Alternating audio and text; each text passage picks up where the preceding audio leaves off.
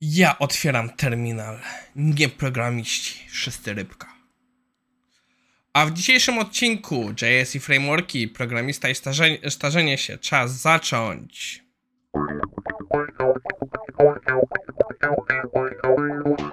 Cześć, nazywam się Maciej Wrodek, a to jest odcinek na trzynastego października dwa tysiące dwudziestego drugiego. Um, no, dużo nie mam do powiedzenia, więc przechodzimy do naszego pierwszego artykułu.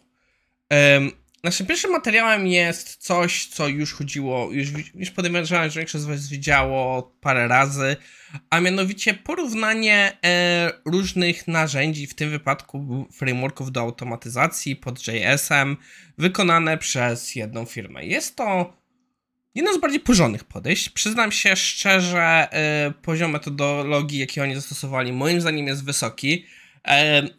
Mój sposób patrzenia jest bardzo podobny, ale przyznam się szczerze, w większości wypadków, jakby to powiedzieć, ograniczam ilość narzędzi, które tak sprawdzam. Ja bardziej podchodzę do założenia, że wpierw robimy research narzędzi, później na bazie różnych naszych wymagań staram się ograniczyć ten research do dwóch, trzech narzędzi i wtedy dopiero na tym poziomie zacząć faktycznie wchodzić w kod. Trochę mi szkoda czasu, żeby brać większą ilość narzędzi, ale poza tym e, mi się bardzo podoba to, jak to autorzy prze, przejrzeli. Autorzy wybrali sześć frameworków. Cypress, Nightwatch.js, który ja przyznam się szczerze myślałem, że jego rozwój został wstrzymany, muszę sprawdzić to. Playwright, Protractor, Puppeteer i e, Test Cafe, WebDriver. Protractor, z tego co rozumiem, jest tak bardziej to jako takie po prostu zmianka, bo jak wszyscy wiemy, e, on już kończy swoją żywotność praktycznie chyba na dniach.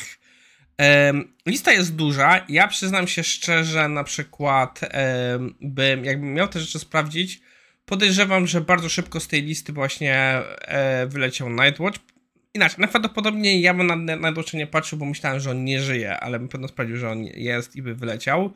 Podobnie by wyleciał Puppeteer, bo w dużej mierze Playwright to jest Puppeteer Plus. Choć nie ukrywam i mam trochę ochotę zabawić się chwilę z Puppeteerem, żeby zobaczyć, co się tam z nim stało przez te lata, jak oryginalny zespół Puppeteera ich opuścił. No i następnie autorzy zrobili sobie trochę metryk. Pierwsze to jest po prostu patrzyli na czas, jaki jest potrzebny do, do zrobienia pierwszego testu. Ym, Jedyne, czego mi brakuje w tej informacji, czy po prostu zakładamy, że znamy dokumentację, już się trochę pobawiliśmy i później bierzemy konkretny test na tapetę. Ja mam zamiar coś podobnego zrobić, jak już wam kiedyś wspominałem, jako takie coding kata. W listopadzie to się zacznie pojawiać, w październiku jeszcze mój czas jest trochę bardziej roz, roz, rozszarpany. I też mam właśnie podobny pomysł, żeby zobaczyć, jak różne podejścia wpłyną na czas pisania testu. Im wyszły te czasy w miarę podobnie, co się zdziwiłem, że Playwright wygrał, że wyszło im osiemnaście minut. Moje doświadczenie, jeśli chodzi o Playwright, jest, że jednak taki test, taki, który nie jest zbyt problematyczny, to jednak robi się dłużej niż w Cypressie, ale kto wie, mo może faktycznie jak się przyjrzy, to wyjdzie dalej. WebDriver kropka i o mnie zdziwił. Ja spodziewałem się, że będzie też w rzędach trzydziestu parę minut i zdziwił mnie Puppeteer. Puppeteer mnie naprawdę zdziwił. To jest może powód, dla którego muszę w niego zerknąć, bo z mojego doświadczenia Puppeteer e, wymaga dużo zabawy ze stabilizacją testu, więc jeśli oni uwzględniali stabilizację testu, to ciężko mi uwierzyć, żeby Puppeteer miał taki wynik. E, następnie mamy e, ilość linijek kodu, czyli ile linijek kodu potrzebował test. Um, no i Cypress wyszedł im w tym wypadku najlepiej, co w wypadku prostych testów jest częste. W wypadku jakby mieli dłuższy test, to bym właśnie powiedział, że Cypress wyjdzie, bardzo skomplikowany test, to Cypress padnie na tych miejscach. No i później mieli coś, co nazwali Developer Experience i tutaj jak po prostu jest ogólne odczucie względem danych frameworków. Dalej autorzy omawiają test case, jaki robili, e, pokazują go w kodzie, omawiają różne zalety i wady. Ja nie za bardzo chcę przechodzić przez te wszystkie rzeczy, bo to jest naprawdę duży artykuł, e, w którym mają wiele rzeczy, ale co mi się podoba, później zaczęli robić trochę większy deep dive w różne funkcjonalności, dla których dla nich były ważne i e, idąc krąg dalej patrzyli, co się dzieje z tymi frameworkami, czyli jak to wygląda kwestia, jeśli chodzi o świadomość rynku na nich, użycia, jak dużo ludzi je ma pobrane paczki i tak dalej. oraz e, no, jak wygląda kwestia maintenance'u, bo to jest też bardzo ważna sprawa, co się dzieje z frameworkiem, jak on jest rozwijany. I znowu przyznam się szczerze, ta tabelka mnie zastanowiła, bo na przykład moje doświadczenie z Cypressem jest inne niż pokazuje ten obraz. Yy, bo on pokazuje tutaj pewne średnie, pewne zaśrednione dania, czyli ile zajmuje otwarcia rozwiązania re, e, issuesów. To, czym ja bym się popatrzył, e, ja myślę, że to nawet czy to e, kiedyś sprawdzałem, ale e, ile z tych issuesów jest po prostu rejected, czy w tym, w tym konsekwencje jakoś pozamykane. Bo ja mam ten problem, że bardzo dużo issuesów, które my mamy ze Cypressem, są rzeczy zgłoszone czasami nawet cztery pięć lat temu. Ostatnio, szukając rozwiązania na jeden pewien problem, co mamy, odkryłem, że jest otwarty request for change sprzed pięciu lat, yy, albo czterech lat. Wydaje mi się, że dwa tysiące szesnasty, więc to będzie chyba na sześć lat, ale nie bierzcie mnie teraz kompletnie za słowo, bo to już minął jakiś czas, zanim to sprawdzałem, ale w każdym razie długi czas temu, Yy, który po prostu yy, dalej wisi i czeka, aż ktoś się nim zainteresuje. Po prostu nie jest dla nich sexy. I bardzo duża ilość yy, zgłoszeń, które na przykład miały podobne problemy jak my, zostały zamykane po pewnym czasie z powodu braku aktywności, cannot reproduce i tak dalej. Więc no, nie jestem super przekonany do tego. Ale po czym mówię o tym artykule? Jeśli zastanawiacie się gdzieś u was w pracy, czy coś na wyborem jakichś narzędzi, ten artykuł jest super frameworkiem, jak to poprawnie zrobić. Jest to taki w pewnym sensie gold standard, do którego powinni się dążyć. Oczywiście wiadomo, w zależności od waszych mocy przerobowych, waszych czasów, nie będziecie w stanie poświęcić tyle czasu, ile autorzy w to władowali, ale na pewno jest to coś wartego uwagi. Nasz drugi artykuł jest na temat starzejących się programistów. Jest to artykuł, ym, który znowu jest temat, który co jakiś czas u nas wybrzmiewa.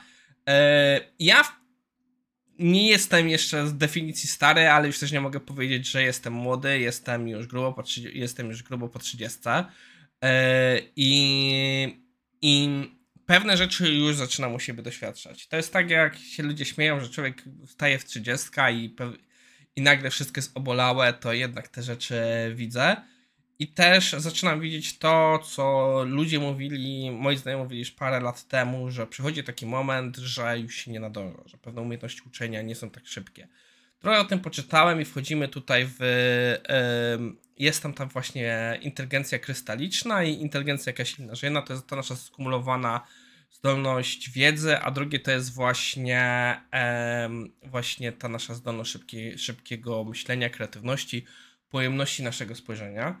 I na tym się na przykład łapię, że czasami pewne problemy, które byłem w stanie całością mojej percepcji objąć w przeszłości, teraz już nie, nie jestem w stanie aż tyle zmiennych trzymać czasami, że ja oryginalnie to przypisywałem po prostu do tego, że hmm, może to już jestem, może po prostu już patrzę na tyle rzeczy, że nie jestem w stanie aż tak zachować tego skupienia, ale to może być trochę też wiek.